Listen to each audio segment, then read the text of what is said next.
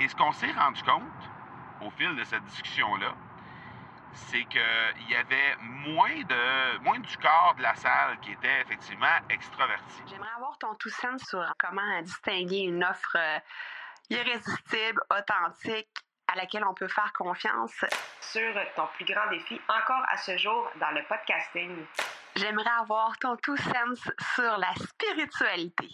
Bonjour Marco, j'aimerais avoir ton tout sens sur la meilleure façon de démarquer son entreprise sur le web en vue de 2022. Tu veux découvrir comment j'opère mes entreprises, comment je me plante royalement et comment j'ai du succès? Bref, avoir mon avis sur divers sujets, ben, le podcast Two Sense de Marco va te plaire.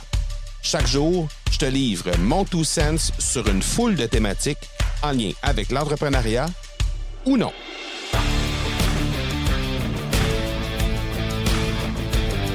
La semaine dernière, j'étais avec des entrepreneurs exceptionnels et j'ai vécu quelque chose d'assez spécial.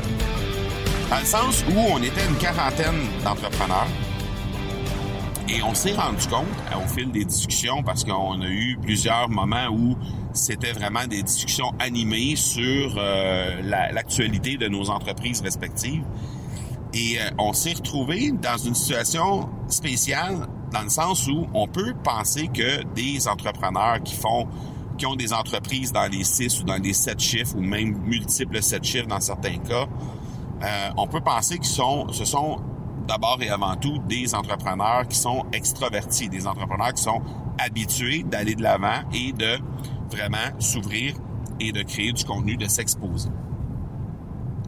Et ce qu'on s'est rendu compte, au fil de cette discussion-là, c'est qu'il y avait moins de moins du corps de la salle qui était effectivement extraverti. C'était assez, assez spécial, assez même paradoxal sur ce qu'on pense en général dans ce type de euh, dans ce type de mastermind-là, ce type de groupe-là, des entrepreneurs qui sont des entrepreneurs à succès qui ont énormément de succès, qui créent du contenu, qui s'exposent beaucoup sur les réseaux sociaux ou dans leur propre contenu, euh, que ce soit sur, euh, sur YouTube, dans un blog ou encore sur leur podcast. Mais n'empêche que ce sont des gens qui sont quand même introvertis pour la majorité des gens. Donc, des gens introvertis, la problématique qu'on rencontre, ben, c'est qu'évidemment, très souvent, on va rencontrer des peurs. On va rencontrer des peurs à créer du contenu. On va rencontrer des peurs à s'exposer. On va euh, pas nécessairement avoir envie de s'exposer. On va avoir peur du euh, du regard des autres, du regard des, de nos proches, du regard de, des gens qui, que, que, les gens vont poser sur notre sur notre contenu, sur ce qu'on fait. Et euh, ça fait en sorte que on se retrouve avec euh, des fois des blocages, euh, des trucs qu'on on, veut pas nécessairement mettre de l'avant et qui nous empêchent d'avancer. Et, euh, et ça m'a sauté aux yeux parce que, comme je l'ai dit d'entrée de jeu, d'avoir des entrepreneurs qui ont, qui ont un succès exceptionnel et retentissant dans leur dans leur créneau respectif, dans leur domaine respectif, et qui sont à la fois introverti, c'est un peu, en tout cas, à mon avis, c'était paradoxal. Maintenant que je connais les gens, maintenant que j'ai pu pu avoir la chance de les côtoyer, dans la majorité des cas, j'ai pu avoir la chance de les côtoyer pendant une semaine euh, dans, dans, les, dans les derniers jours, mais aussi euh, l'an dernier également euh, à l'automne de 2021 alors qu'on était au Mexique. Donc j'ai eu la chance de côtoyer ces gens-là. Donc ce sont des gens qui euh, non seulement je les connais à travers les activités virtuelles qui sont dans le cercle d'excellence. Dans certains cas, ce sont des gens avec qui aussi j'ai collaboré, donc que j'ai eu la chance de recevoir en entrevue, que j'ai eu la chance de faire, de participer sur certains projets avec eux. Euh, et aussi, ben, ce sont des gens qui, que maintenant, je peux avoir passé, euh, dans certains cas, jusqu'à deux semaines avec eux euh, pour euh, apprendre à les connaître. Et ça fait en sorte que, ben, je me rends compte qu'effectivement, il y a beaucoup de gens qui sont introvertis dans tout ça.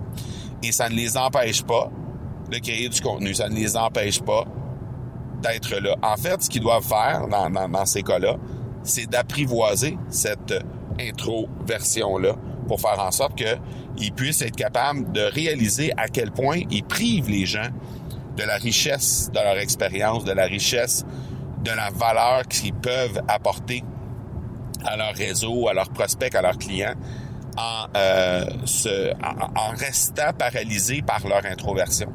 Et une fois qu'ils ont euh, réussi à dompter, à tout le moins en partie, cette introversion-là, ben ça fait en sorte que ces gens-là ont tellement de richesses à livrer.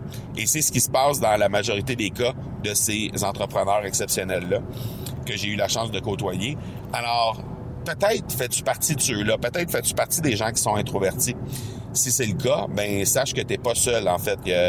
dans le petit échantillon de la quarantaine de personnes qu'il y avait dans le cercle d'excellence la semaine dernière, ben il y avait minimalement 75% des gens qui étaient introvertis.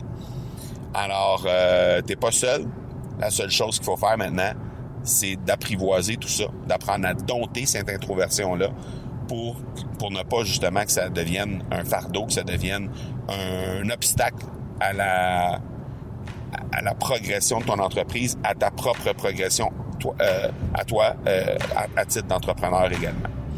Donc voilà pour aujourd'hui. On se parle demain. Ciao. Tu veux avoir mon tout sens sur un sujet en particulier? N'hésite pas à déposer ta question au academypodcast.com par oblique question. On se reparle demain. Ciao!